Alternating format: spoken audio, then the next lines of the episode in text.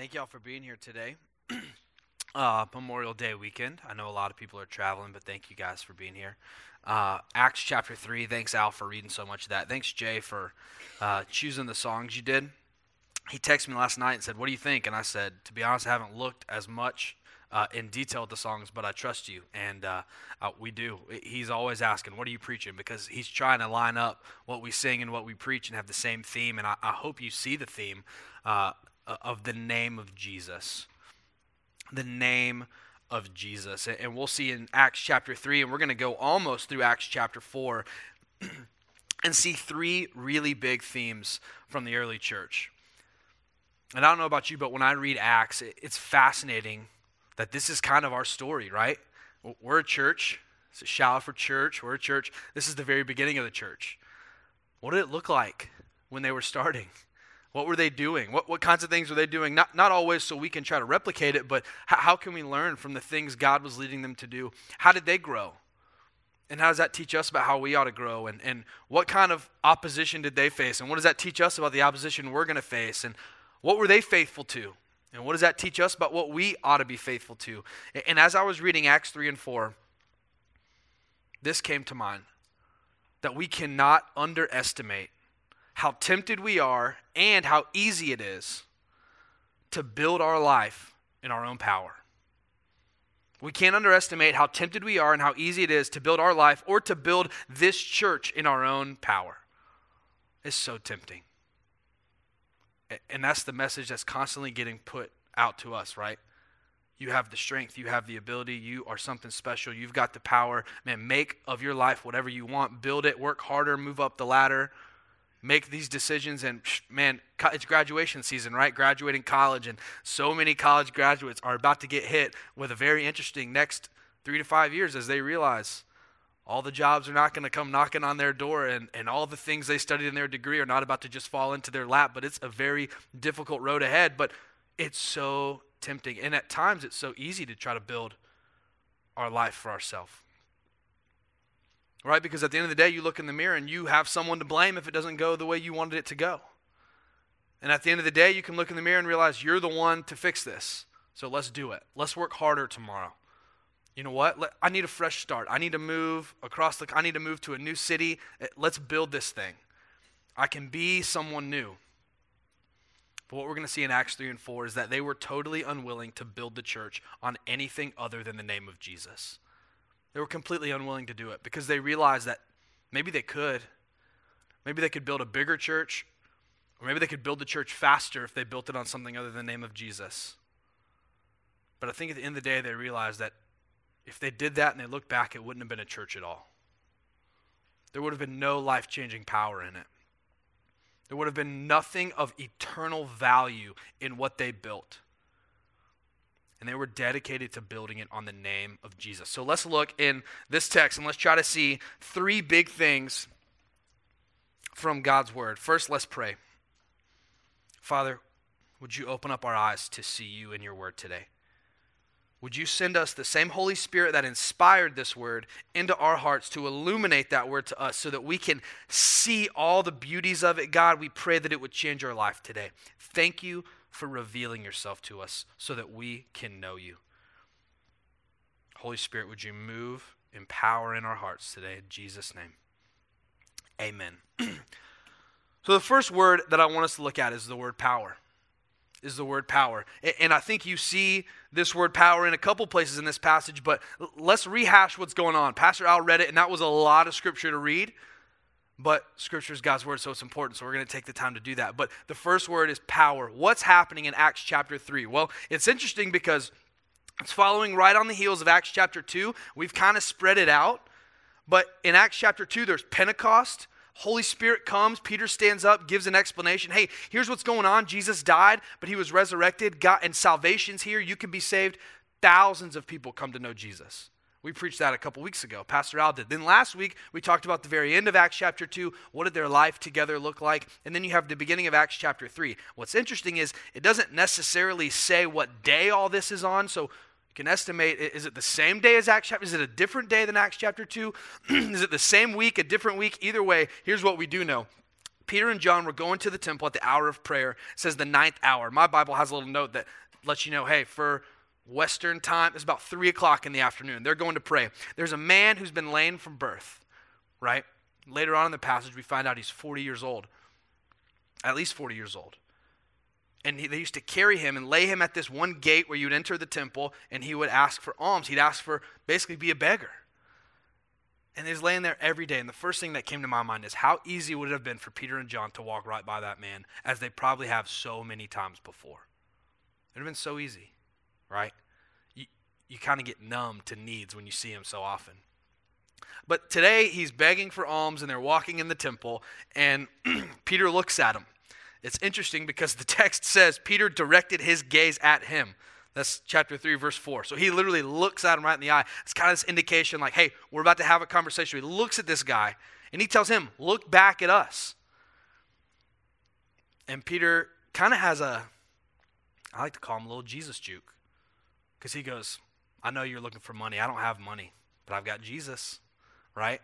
Sometimes you kind of hear that in a snarky way today A little Jesus juke, right? It's like, I know this is your real need, and I don't have that. So it's like when you go to a restaurant, and, and please never do this. And if you do this, never tell them you're from our church. But if you leave one of those million dollar bill tracts as instead of a tip, that's great. But at the end of the day, if they turn that in for rent check to their landlord, uh, landlord's going to go, okay, so where's rent, right?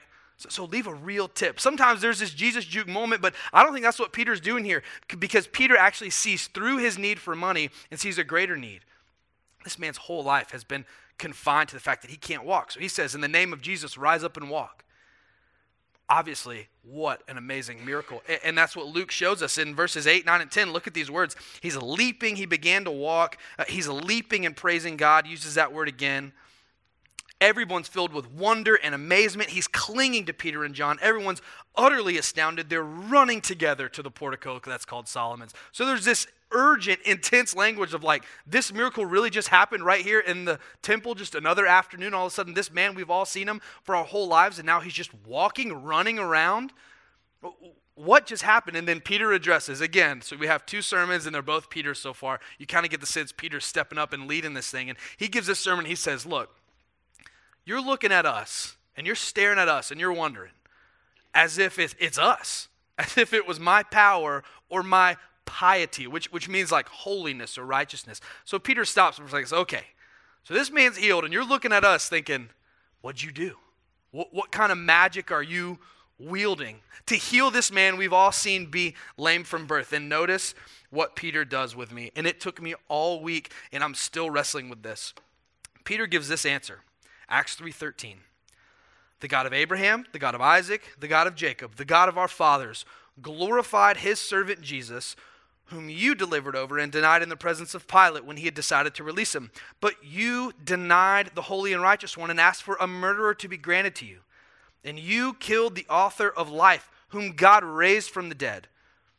To this we are witnesses. And his name, by faith in his name, has made this man strong, whom you see and know. And the faith that is through Jesus has given this man perfect health in the presence of you all. Let's put some pieces together. How in the world was this man healed? Peter's response the resurrection of Jesus. My question 2,000 years later what do they have to do with each other? What does Jesus' resurrection have to do with this man being healed? If he would have kept going and say, because Jesus resurrected, then, and then gave more explanation, I would be a little more intellectually satisfied. But what is Peter trying to get at with the fact that he doesn't give any more explanation? He actually goes back and retells events that these people probably knew, right? Hey, Pilate was ready to release him, but you asked for Barabbas. P- Pilate was ready to exonerate Jesus because he, he was innocent. He didn't do anything. But you said you wanted him crucified. So he was. You had him killed. He retells the events of just a couple months before of Jesus' death, but he adds this You denied him, you rejected him, you had him killed, but God glorified him and raised him up. What a painful comparison. He's essentially saying the one you denied, God accepted. The one you rejected, God vindicated his death by raising him back up from the dead. So, what in the world does that have to do with this man being healed? It shows this, and I think we're all in danger of this, uh, of believing the opposite of this. It shows that Jesus is alive and active. He, he's looking at this crowd saying, You thought he was gone. You, you thought he was done. I mean, you still think he's in the grave somewhere. Even though it's been proven 500 people have saw him flesh and blood after he was dead. It's been proven he's not in the tomb. The tomb's empty. But, but you thought you could kill him. You thought you could rob him of his power.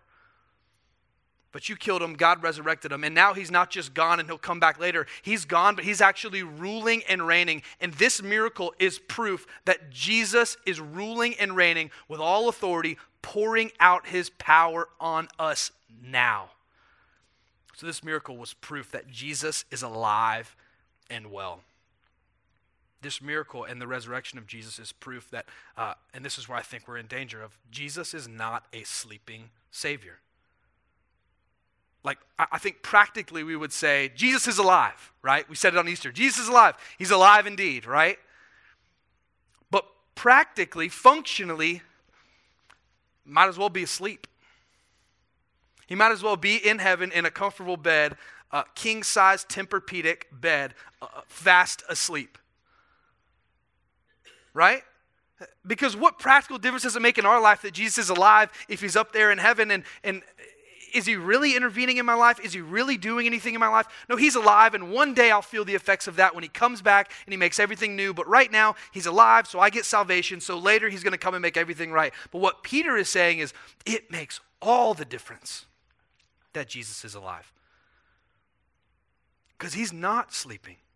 If you have a functional view that Jesus is a sleepy Savior, then my estimation is that you might be, I might be a sleepy Christian. And I might need waking up. That the power of God is actively being poured out because Jesus has been resurrected from the dead. So, so why? Why is there power in that? I love saying it like this. It's because the one thing we humans have never figured a way around is death. And Jesus walked right through it out the other side, looks back on it, and says, That was it? Jesus defeated the one thing we've never figured out death. He paid the one price we can never afford the punishment for sin. And that gives him authority over everything.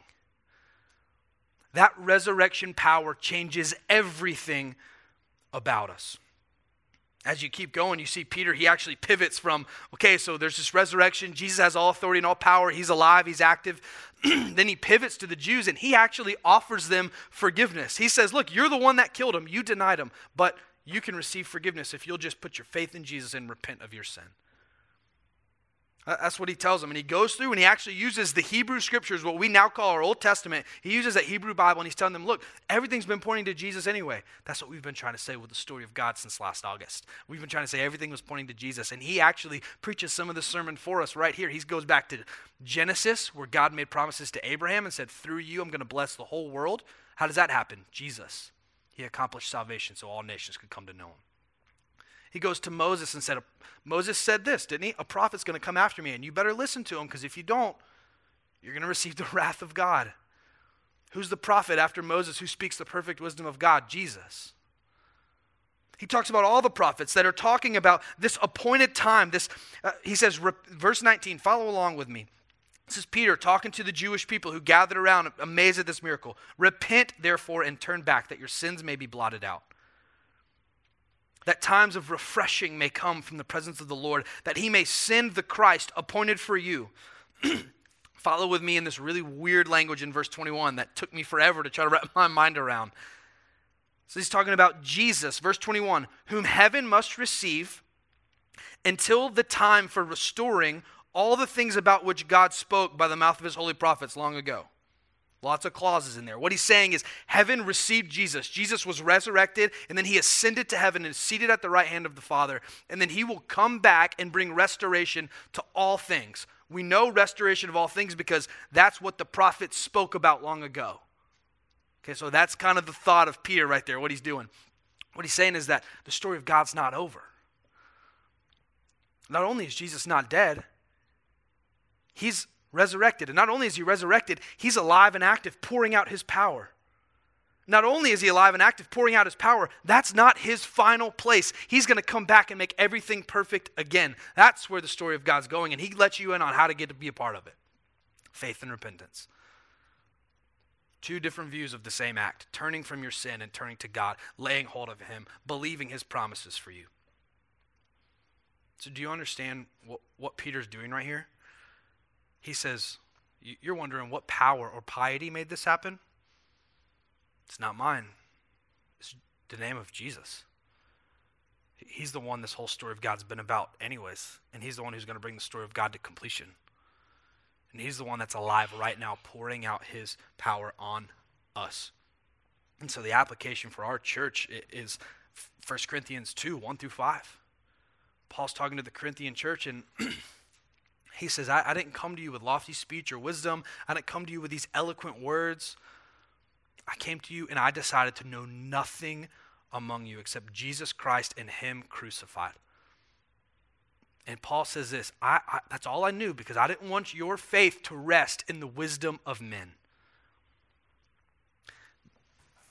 There is a way we could lead this church that would actually make you trust us more than it made you trust Jesus. There are churches in our community there are churches in our country, there are churches all over the world that are designed and built and come up with to make you put trust in men.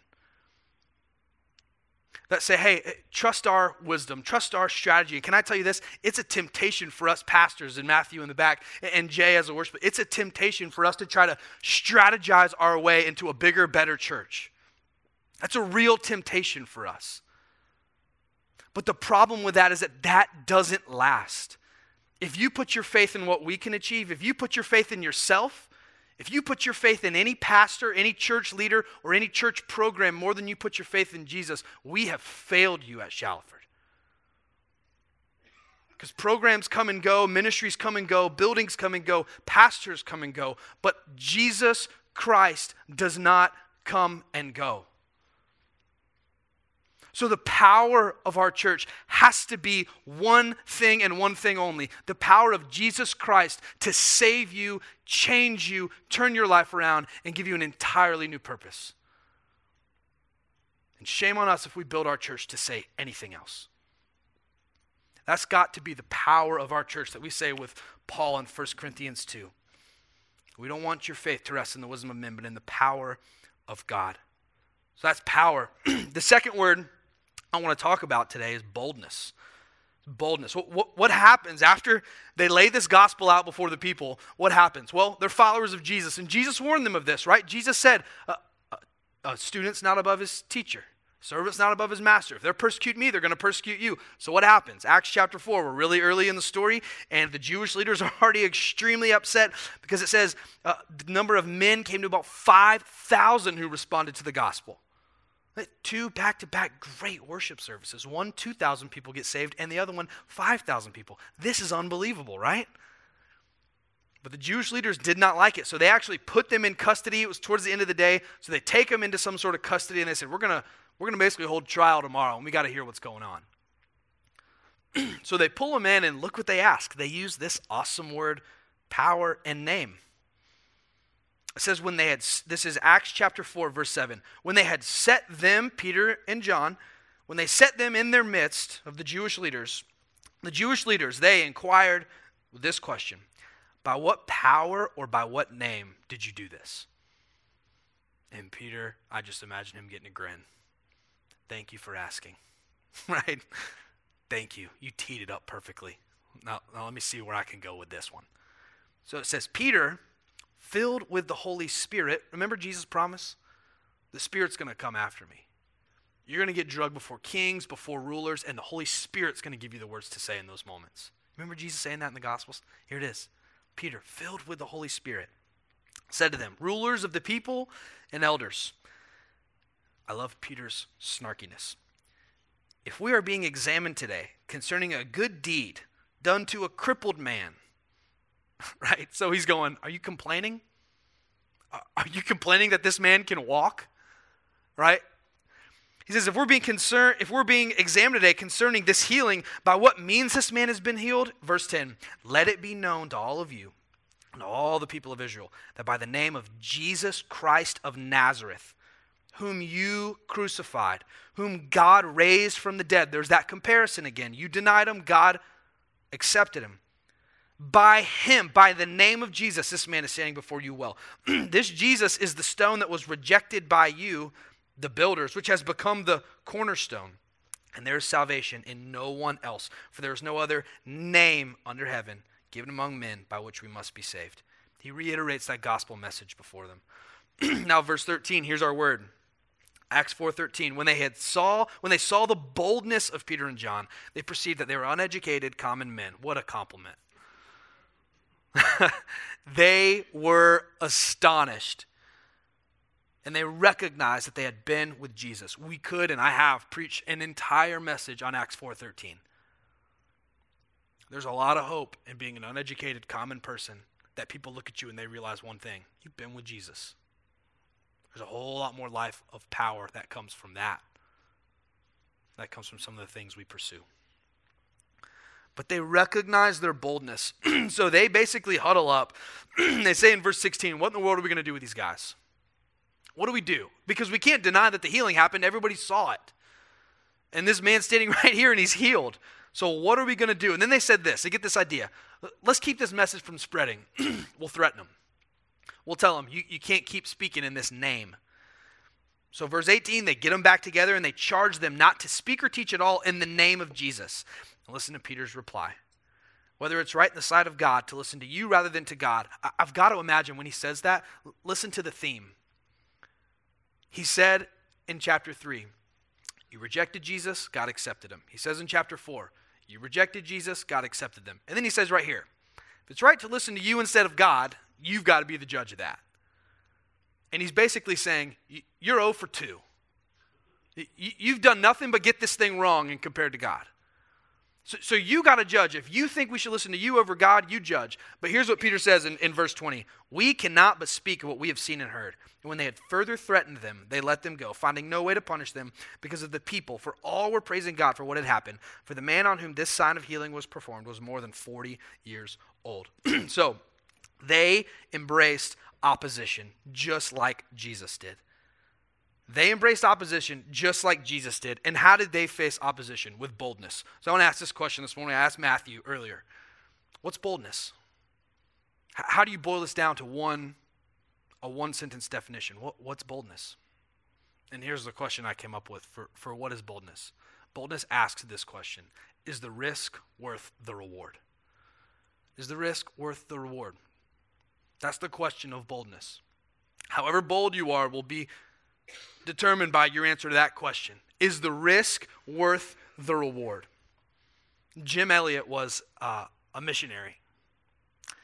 And in the mid 20th centuries, he went to Wheaton College, graduated, and, and he got training. He went down to South America, Ecuador. He was a minister, he, minister was, was trying to minister to the Auca Indians. He's got this really famous quote where he says, He is no fool who gives what he cannot keep to gain what he cannot lose. Let that sit for a second. Follow what he's saying. He is no fool who gives what he cannot keep to gain what he cannot lose. Jim Elliot lived that quote by giving up his life and he and three other missionaries were murdered by this tribe they were trying to bring the gospel to.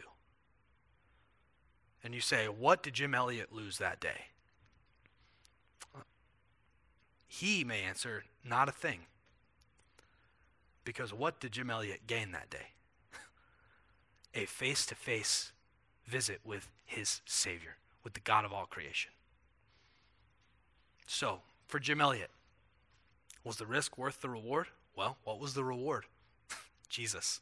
I, I think Philippians 1 21. Paul says, For me to live is Christ, but to die is gain. For me to live is Christ, but to die is gain. Jim Elliot lived that verse. He's no fool who gives what he can't keep to gain what he can't lose. So, boldness. How did the disciples have boldness? And here's how they made up in their minds that the reward of Jesus was worth any risk they could ever face in sharing his message. The reward of Jesus himself was so sweet to them that they said, "What are we what's the risk? If we stand up to these Jewish leaders, what are they going to do to us? Kill us and we get to go be with Jesus?" That's no risk at all. I'll gladly accept that fate. And so that's the, how does that question come home to us? Because we don't have leaders threatening our lives. We don't have Auca Indian tribes with spears pointed at us. So, how do we wrestle with this question of is the risk worth the reward? Well, what are you willing to risk to be faithful to Jesus? And I would actually say it's extremely difficult in our context to be faithful to Jesus in all of life because we're so padded by comfort.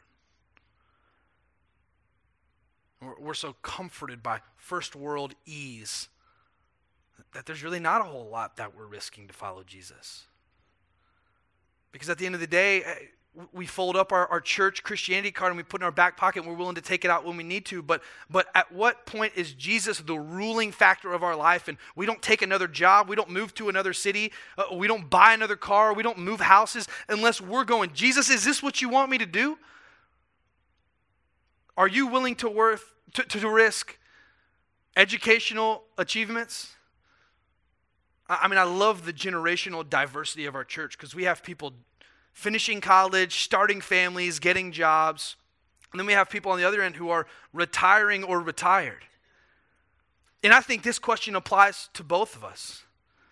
Because on the younger end of the spectrum, are we willing to risk the rest of our lives and the fact that we may not have this always upward trajectory of more money, higher income, higher leadership positions in our jobs if we're following Jesus? And what I don't mean by that is you so speak out for Jesus that you get fired everywhere. That's not what I'm talking about. I mean, you're willing to maybe not pursue a promotion on the altar of your family. I mean, are we willing to lay that down? Are we willing to lay down the fact that, yeah, I could make more money, but it would mean drastically fewer hours with my kids? Are we willing to risk that? Because the world's screaming, no, never risk that. Always take the promotion, always take the more money. The other side that some of us are tempted with on this starting the family, starting our careers, finishing our education is uh, are you willing to risk what you'll look like if you don't idolize your kids? And what I mean by that is you don't always give them everything they want. You don't let them play every season of sports. You don't, you don't sacrifice, well, we're going to miss X amount of church for this activity and, and really instill in you that what you're wanting is more important than us gathering with the people of God. John Piper had a quote this week where he said, The gulf between Christians who are willing to die to worship with believers and the Christians who ask whether or not soccer practice is more important than gathering with believers it is a wide gulf. What are you willing to risk? Are you willing to risk social status? Are you willing to risk income? Are you willing to risk safe neighborhoods? Are you willing to risk looking like a fool? What are you willing to risk? Because the reward of Jesus is so sweet. My prayer for our church, for me personally, is that we so treasure Jesus that there is no risk too big for us to take. That's my prayer for our church. So, you following with me? We have power here in Acts 3 and 4. We have boldness here in Acts 3 and 4. And this all comes to a head at the end of chapter 4. When they go back, they tell their friends what happened. And they all have this one congruous response. Let's pray. And they begin this beautiful prayer from which we could learn so much about how to pray. They address God as sovereign God.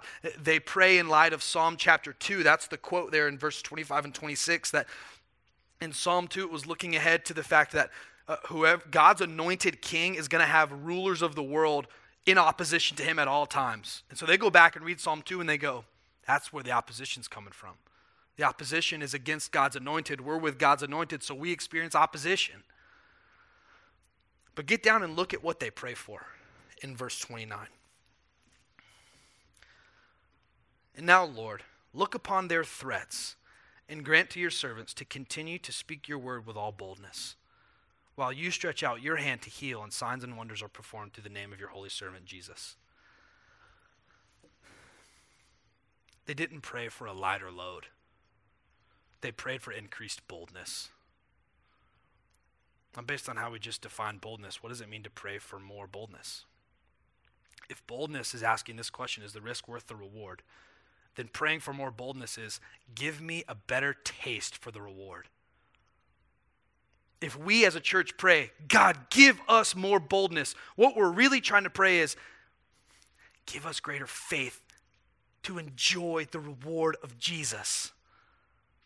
We're praying that we would have clearer eyes to see God in His Word. We're praying that we would have more open hearts to receive His Word to us. We're praying that our ears would be open to any sort of correction in our life to get us back on a trajectory towards Jesus. When we say increase our boldness, we're saying increase our delight in the reward of the gospel so that we're willing to risk more for it. That's what they were praying at the end of Acts 4.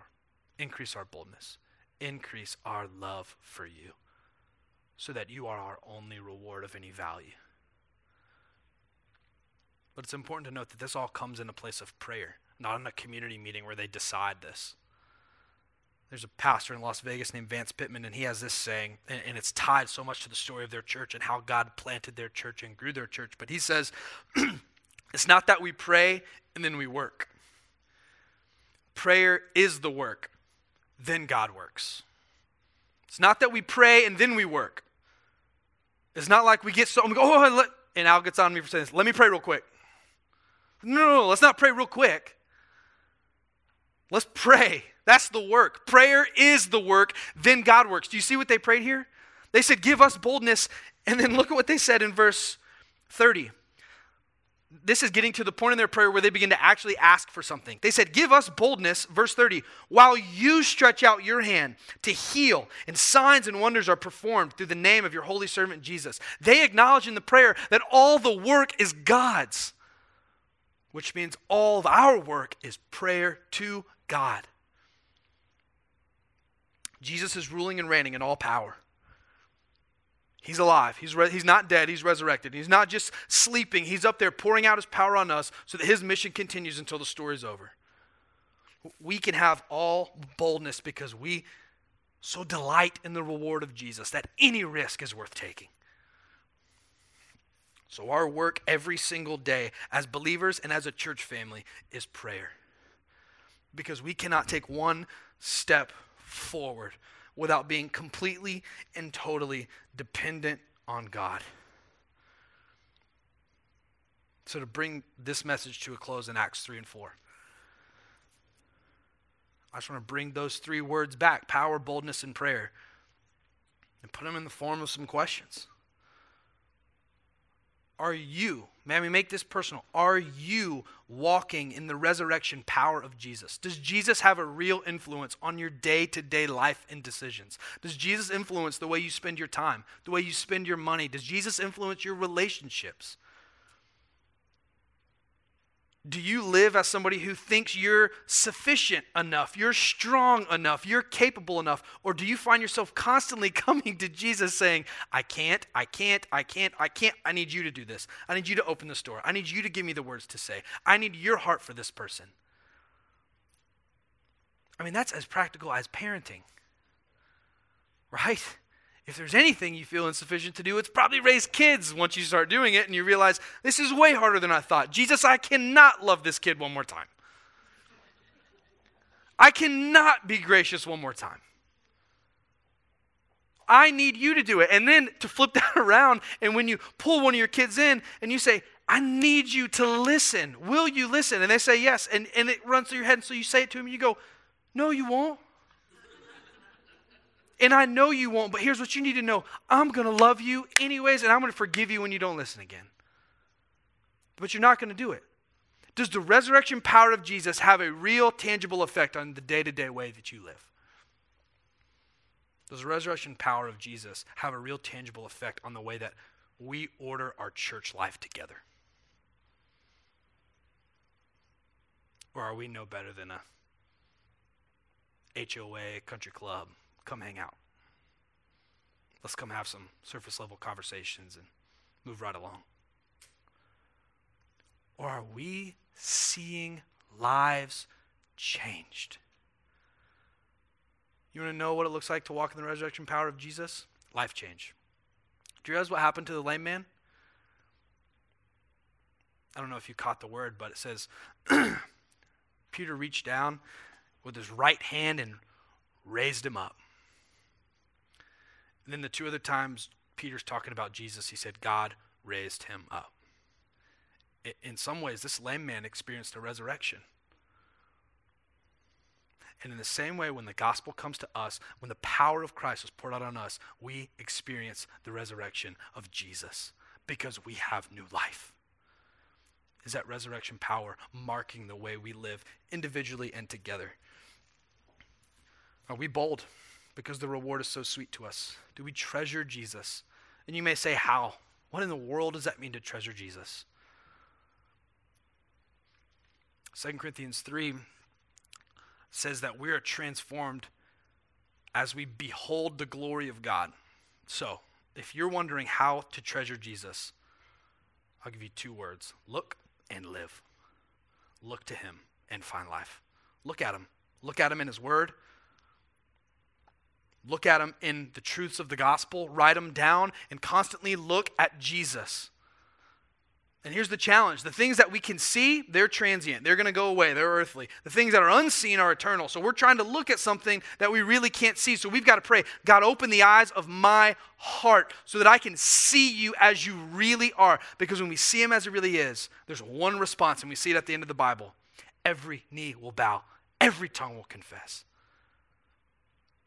So, do you treasure Jesus? Is he your reward? Are you willing to risk anything and everything in your life? to make him known. Last, are we a people of prayer? Do we believe that prayer is the work and then God works? And I've got to confess, I'm not. I'm not near enough a person of prayer. My hope is that we will grow in that, that we will take more intentional time, just like we did to read so much scripture earlier, to pray together in this gathering to pray together in our members' meetings. Next Sunday night, we have a members' meeting. We've done terrible at talking about church membership, but we really hope all of you become members, and we're going to start meeting together pretty regularly as members, nine or 10 times a year, and not making it a, a members' business meeting, okay? We don't just have a whole bunch of things to vote on. We're going to get together and encourage one another. We're going to pray together. We're going to talk about scripture together. And we're going to pursue God's vision for our church together. But we're going to pray because that's the work that God's given us to do. So Jay's going to come up and we're going to sing, and I want you to think about these three words power, boldness, and prayer. And I want us just to have an attitude of prayer. It, there's nothing holy about closing your eyes, it just kind of helps you focus a little more. So it helps us if we close our eyes together and enter an attitude of prayer right now and let God deal with you in your heart. Jesus really is pouring out his power to deal with you right now. And he wants to change your life. He wants to bring you back to Himself. He wants to pour out His power on you so you can live with boldness, so you can be a people of prayer. Father, we love you. We're so grateful for your word. Now, would you send your spirit right here, right now to Shalford and change our hearts? Pray that we'd be a people of boldness. Increase our boldness, God. And God, would you do the work in our church? Would you save people? Would you call people to ministry? Would you call people to be missionaries? Would you, Luke 10 2, raise up leaders, God, to lead these kids' classes in the back? Would you raise up leaders to lead our student ministry that's about to start growing, God? Would you raise up leaders to plant churches out of our, our church, God? Would you raise up missionaries who aren't going to move overseas but are going to stay right here off Shalford Road and invite tons of people to this church and share the gospel with everyone that they see? Would you do it, God? Because you've got to do it. We're not bold enough. We're not strong enough. We're not wise enough. But you are the God of our church, and we need you to build this church. You love it far more than any of us ever could. So we love you. We look to you. It's in Jesus' name we pray. Stand up and sing.